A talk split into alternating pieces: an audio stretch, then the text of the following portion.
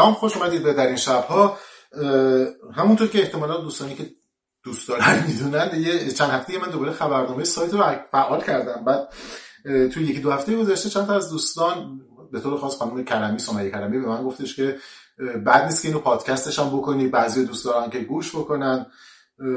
خیلی پیشنهاد وسوسه انگیزی بود اما یه مشکلی که وجود داشت که اگه من خواستم هم ویدیوها رو پیش ببرم هم پادکست رو سوا داشته باشیم هم خبرنامه یه ذره با توجه به اینکه کلا این کارا کارهایی که قراره در وقت اضافه انجام بشه زمانگیر می‌شد. واسه همین من فکر کردم که بعد نیستش برای اینکه یه نظری بدیم. غیر از اینکه ما جمعه ها حالا این هفته یک شنبه خبرنامه متنی رو میفرستیم توی برنامه هفتگی ویدیو در واقع راجع به اونها مفصلتر صحبت کنیم مواقعی که داستان دیگه نداریم و بعد نسخه صوتیش هم مثل به روال هفته های گذشته برای کسی که الان دسترسیشون به یوتیوب و این حرفا سخت داره به شکل پادکست تو همون پادکست در این شبها می‌ذاریم. بنابراین این یه مجموعه است که اینجا فرقش با خبرنامه مکتوب که من یه ذره بیشتر راجع به این مسائل حرف می‌زنم یه بیشتر راجبشون توضیح میدم و اینکه یه مقدمه ای رو که اونجا نداره اینجا اضافه می‌کنم یه چیزی شبیه پیش گفتار. حالا ممکنه که بریم جلوتر ببینیم که اوضاع چندان مثلا کارها بد نیست شما خوشتون نمیاد به دردتون نمی‌خوره عوضش می‌کنیم برای خیلی مهم نیستش. فعلا ببینیم این چجوری میشه. اما بیایید با پیش گفتار این قسمت شروع بکنیم. توی این دو نزدیک دو ماه بیش از دو ماهی که گذشته از در واقع آغاز این اعتراضات که در پی کشته شدن محسا امینی اتفاق افتادش. خب خیلی از ماها با این سوال مواجه بودیم که باید چه کار بکنیم؟ آیا باید همه چیز رو تعطیل بکنیم؟ آیا باید ادامه بدیم به کارهای خودمون؟ چطور می‌تونیم همزمان هم ادامه بدیم؟ همین که بخشی از ذهنمون رو که درگیره در واقع جدا کنیم. کار حالا به قول معروف اخلاقی ما چی می‌تونه باشه؟ مسئولیتمون چی می‌تونه باشه؟ طبیعتا توی بازه اول همه ما اونقدر در واقع تحت تاثیر این اتفاقات بودیم که اگر هم می‌خواستیم کاری بکنیم به زحمت می‌شد. خود من کلاسامو تعطیل کردم و یکی دو جایی هم که من قول داده بودم حرف بزنم انقدر چرت و پرت گفتم که فکر کنم که پشیمون شدن از اینکه کلا اون کار رو انجام بدن. ولی یه ذره که زمان میگذره و با توجه به روند ادامه داری که وجود داره حداقل من فکر می‌کنم که کسایی که کار مثل ماها می‌کنن کار اطلاع رسانی می‌کنن کار ترویج علم می‌کنن و حوزه هایی که به دقدقه های در واقع امروز ما که دقدقه های فوق العاده مهمی مربوط نیست اما در آینده چشمانداز ما رو از دنیا می‌سازه در واقع بیان می‌کنن. اتفاقا لازمه که برگردن سر کار کارشون رو انجام بدن. این در واقع دلیلی بود که من خبرنامه رو دوباره رو انداختم و حالا این ویدیوها و این حرفا. ضمن اینکه حالا اگر فرض رو بر این بذاریم که به نظر مثل فرض قویه که ما با یه ساختاری مواجه هستیم که ساختار تکنوفوب هست فناوری حراس هست. و در واقع سودوفیل هست. به این معنا که دوستدار دروغ هست. در برابر فیلاسوفر که میشه دوستدار حقیقت سودوفیل سودوفیل سودوفیل احتمالا یا فیلوسود. حالا یه چیزی. دوستدار دروغ هستش. که در واقع اخبار دروغی رو میگه اطلاعات غلطی میرسونه. تمام این چیزا باعث میشه که اندک کاری که ما می‌تونیم بکنیم اگر بر مبنای فکت باشه بر مبنای اطلاعات باشه حداقل یه چشم انداز واقعی تری از دنیایی بده که درش هستیم این در آینده کمک می‌کنه. و خب به هر حال اگر این اتفاق به هر نتیجه که برسه و اتفاقات بعد از اون به هر نتیجه که برسه توی یه ساختاری که تو ذهن همه ما هست برای آینده کشور مسلما این نکات نکات مهمیه که ما در نظر داشته باشیم. اینکه جایگاه خودمون رو نسبت به واقعیت دنیای علم فناوری بدونیم نسبت به وضعیت محیط زیست بدونیم نسبت به فناوری اطلاعات بدونیم. به خصوص که اگر برای مثال تصور بکنیم که این اتفاق یا اتفاقات مشابه بعدی که میفته در نهایت منجر به تغییر این ساختار میشه. اون موقع در فرایند تغییر ساختار احتمالا خیلی از اتفاقهای روز به روز و اولویت داری هست که ممکنه یه بار دیگه بخش مهمی از ماجرا فراموش بشه و اینکه مثلا ما چطور باید جایگاه خودمون نسبت به علم تعریف بکنیم؟ که فرایند تحقیق چطور باید بشه؟ اصلا مهمتر محیط زیست که به نظر می‌رسه که فرایند محیط زیست ایران در در واقع مرز کلپس قرار داره در مرز فروریزی قرار داده و ما اگه از الان فکرشو نکنیم و حداقل آگاه نباشیم بهش خب اون موقع احتمالاً وقتشو نمی‌کنیم و دوباره عقب میافتیم. این یه نکته. و نکته دومی که در این پیشگفتار می‌خواستم بهش اشاره بکنم برخی از اقداماتی که ما انجام نمیدیم در این بازه و در واقع شاید کمکاری باشه. بخشی از اون قابل درکه. به طور مشخص من دارم در رابطه با اعلام موضع نهادها و شخصیت ها درباره اتفاقات صحبت می‌کنم. تو روزهای اخیر تو فضاهای شبکه های اجتماعی و غیره خیلی از روزنامه نگاران رو می‌بینیم که اعتراض می‌کنن به بزرگان روزنامه نگاری ایران کسانی که در طول این سالها به حق و به درست به لقب پدر فلان رشته ارتباطات پیشکسوت نمی‌دونم فلان رو دارن. و اینکه چرا سکوت کردن در برابر اتفاقاتی که در برابر دنیای روزنامه‌نگاری داخل ایران میفته خبرنگارا بازداشت شدن. و همین رو به نظر من باید تعمین داد به اینکه چطور برای مثال جایی مثل انجمن ترویج علم یا بزرگانی که تو حوزه ترویج علم فعالیت کردن همیشه تشویق می‌کردن به این قضیه و می‌گفتن که این مهمه. در برابر اتفاقی مثل بازداشت جادی که نزدیک دو ماه هست در بازداشت هنوز نمی‌دونیم جرمش چیه به چه دلیلی گرفتنش سکوت می‌کنن. به هر حال برای مثال در مورد انجمن ترویج علم جادی کسی که آخرین دوره که جایزه ترویج علم برگزار شد جایزه, جایزه مروج علم سال رو گرفته. خب اگر این آدم دو ماه بازداشته یا احتمالا انجمن ترویج علم اشتباه کرده که بهش جایزه داده اگر مجرمه یا اینکه حداقل باید سوال کنیم که آقا اینو چرا گرفتی این برنده ما بوده. ما که کمک مالی که نمی‌کنیم به برنده هامون. حداقل تو اینجور موارد بگیم که ما نگرانشیم. من نمی‌دونم این چقدر هزینه داره برای کسانی که به که ابراز نگرانی بکنن یا تقاضا بکنن. خیلی مؤدبانه در همون چارچوبای بسته که آقا وضعیتش چی شد؟ این چرا مثلا یه سری با قید وثیقه آزاد شدن؟ اینو آزادش نکردی. وضعیت چی هستش؟ به نظر وظیفه مهمیه که داریم. من طبیعتا چون این ورنشستم جام گرمه نمی‌تونم بگم که تو ایران چیکار بکنین برین اعتراض کنین فلان کنین اینا.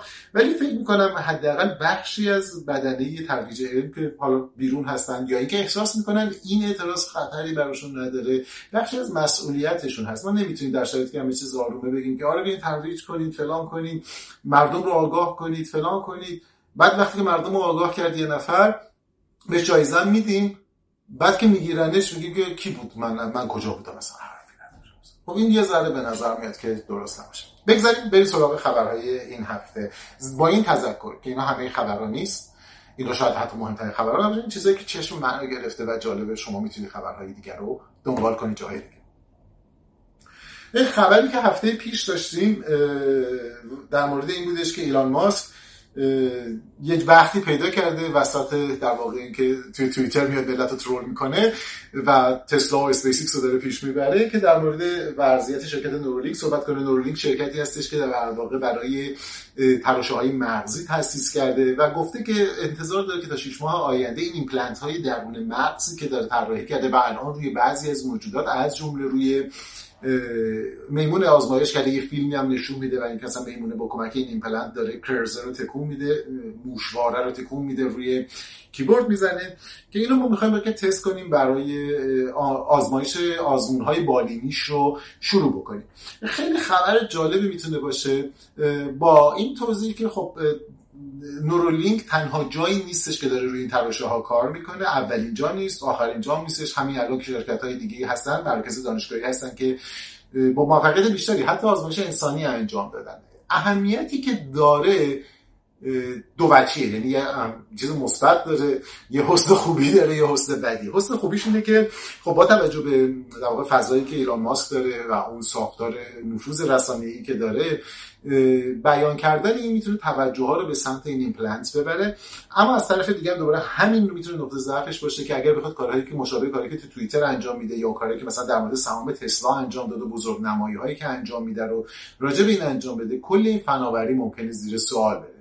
نکته مهمی که وجود داره اینه که هر زمانی که هر استارتاپی اومد راجع به مسائل پزشکی به طور خاص در هر به هر چیزی زمان بندی کرد یه ذره با شک بهش نگاه کنید همین در واقع نورولینک انتظار میرفتش که سال 2019 2020 آزمایش انسانیش رو شروع کنه FDA مجوز نداد. هنوز هم مجوز نداده. FDA دو تا نگرانی اصلی داره. یکی اینکه اگر این ایمپلنت کار می‌ذاره یکی مواد سمی ممکنه تا در واقع توضیح بکنه و یکی گرم بشه داغ بشه به هر خاطر ارتباط بیرونی که داره. و خب ما اصلا دوست نداریم یه جسمی بذاریم تو مغزمون که اونجا داغ بشه یه بخشی رو چیز کنه ذوب کنه. حالا یه بخشش اینه که آسیب فیزیکال می‌زنه یه بخش دیگه اینه که خب همون تغییرات دمایی منجر به تغییرات الکتریکی میشه و تاثیر ممکنه بذاره رو مغز. ولی از این مرحله بگذاریم یه مرحله جلوتر اگر این همه چیزش خوب پیش بره اتفاق و نه فقط نورولین بقیه جاها اتفاق فوق العاده هیجان انگیزی که ما بتونیم ایمپلنت هایی رو داشته باشیم که به نوعی ارتباط مستقیم برقرار بکنه با ابزارهای همسان شدهش بعضی میگن خطرناکه یا ترسناک. آره ترسناک و خطرناک هست اما مثل هر فناوری دیگه ای بخش مثبتش فوق العاده قدرتمندتره. به خصوص اگر در ازا بگیم که ما با اینترنت اشیا طرف هستیم که شما بتونید مستقیم در واقع با در واقع فکر کردن و تبدیل اون تصور فکری به ارسال اون به اشیاء مختلفی که متصل هستن تماس برقرار کنید. به طور خیلی خاص برای کسانی که بیماری دارن بیماری فلج اعصاب دارن یا مثلا برخی از مشکلات بینایی رو دارن می‌تونه موثر باشه. اما همزمان باش باید محتاط بود به خاطر اینکه حداقل تو این مرحله که هستیم در نظر گرفتن که ما خیلی زیاد راجع به عملکرد مغز نمی‌دونیم. یعنی خود مغز هنوز برای ما معماست و حالا دستکاری کردن توش و سعی کردن این تفسیر دو طرفه یه ذره شاید نگران کننده باشه. اما این مسیری که داره میره اگر از این بازی پروشو بهش رد تو 10 سال 20 سال آینده تصور ایمپلنت های کارآمد قادارای قابلیت ارتباط با محیط اطراف در اون مغز در کنار پیشرفت های ژنتیک در کنار پیشرفت های دستکاری ژنتیک و بقیه اینها فوق العاده چشمانداز هیجان انگیزی رو ایجاد می‌کنه اما یه در هم تو بحث مغز که هستیم یه خبر خیلی جذابی رو داشتیم هفته گذشته. مبنی بر اینکه یه گروهی از محققان که داره راجع به آلزایمر کار می‌کنن تونستن نتایج یه آزمون بالینی رو منتشر کنن که این آزمون بالینی در رابطه با یه داروییه که به نظر می‌رسه برای اولین بار موفق شده روند توسعه آلزایمر رو در برای کسایی که تو مرحله اولش هستن کند کنه. این خیلی خبر جالبیه نه به خاطر خود داروه.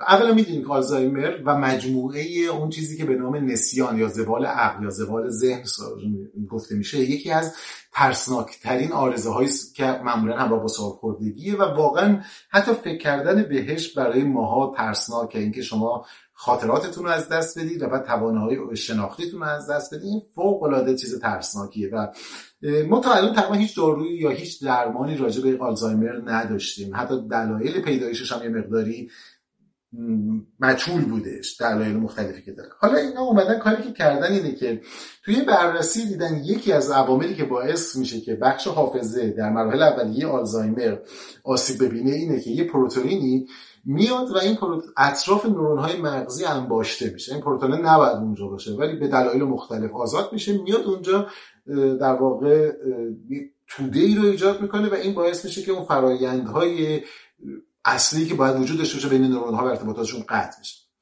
این کاری با این پروتئین نمی‌تونستم بکنم حالا بعد چیکار کردم؟ اومدن یه دارویی ساختن این داروه میره میچسبه به این پروتئین این پروتئینی که اطراف نورون ما هست این میاد میچسبه به این. همزمان که به این میچسبه سیستم ایمنی بدن تحریک می‌کنه که ببین من آدم مزاحمی ام بیا من رو جمع کن. از این وسط. در حالی که سیستم ایمنی حمله می‌کنه خب همزمان با این پروتئین ها رو جمع می‌کنه. بنابراین این پروتئین ها رو از اطراف نورون ها جمع می‌کنه. و خب خیلی اتفاق خوبیه. کماکان این دارویی که وجود داره اولا خیلی فعلا محدوده هنوز در مرحله آزمون هستش و فقط برای کسایی کمک می‌کنه اولا درمان نمی‌کنه سرعت رو کم می‌کنه ثانیا برای کسایی که تو مرحله اول شناسایی بشن. و ما هنوز اونقدر تست خوب نداریم که تو مرحله خیلی اولیه شناسایی کنیم. اما چیزی که باعث شده این خبر مهم باشه اینه که فوق العاده در واقع نشون میده که اول ما می‌تونیم دلایلی که منجر به شکلی آلزایمر میشه رو در واقع یه کاری راجبش انجام بدیم. بفهمیم که مشکل چیه حالا بریم اون مشکل رو در واقع حل کنیم و در واقع یا معکوس کنیم یا جلوش رو بگیریم.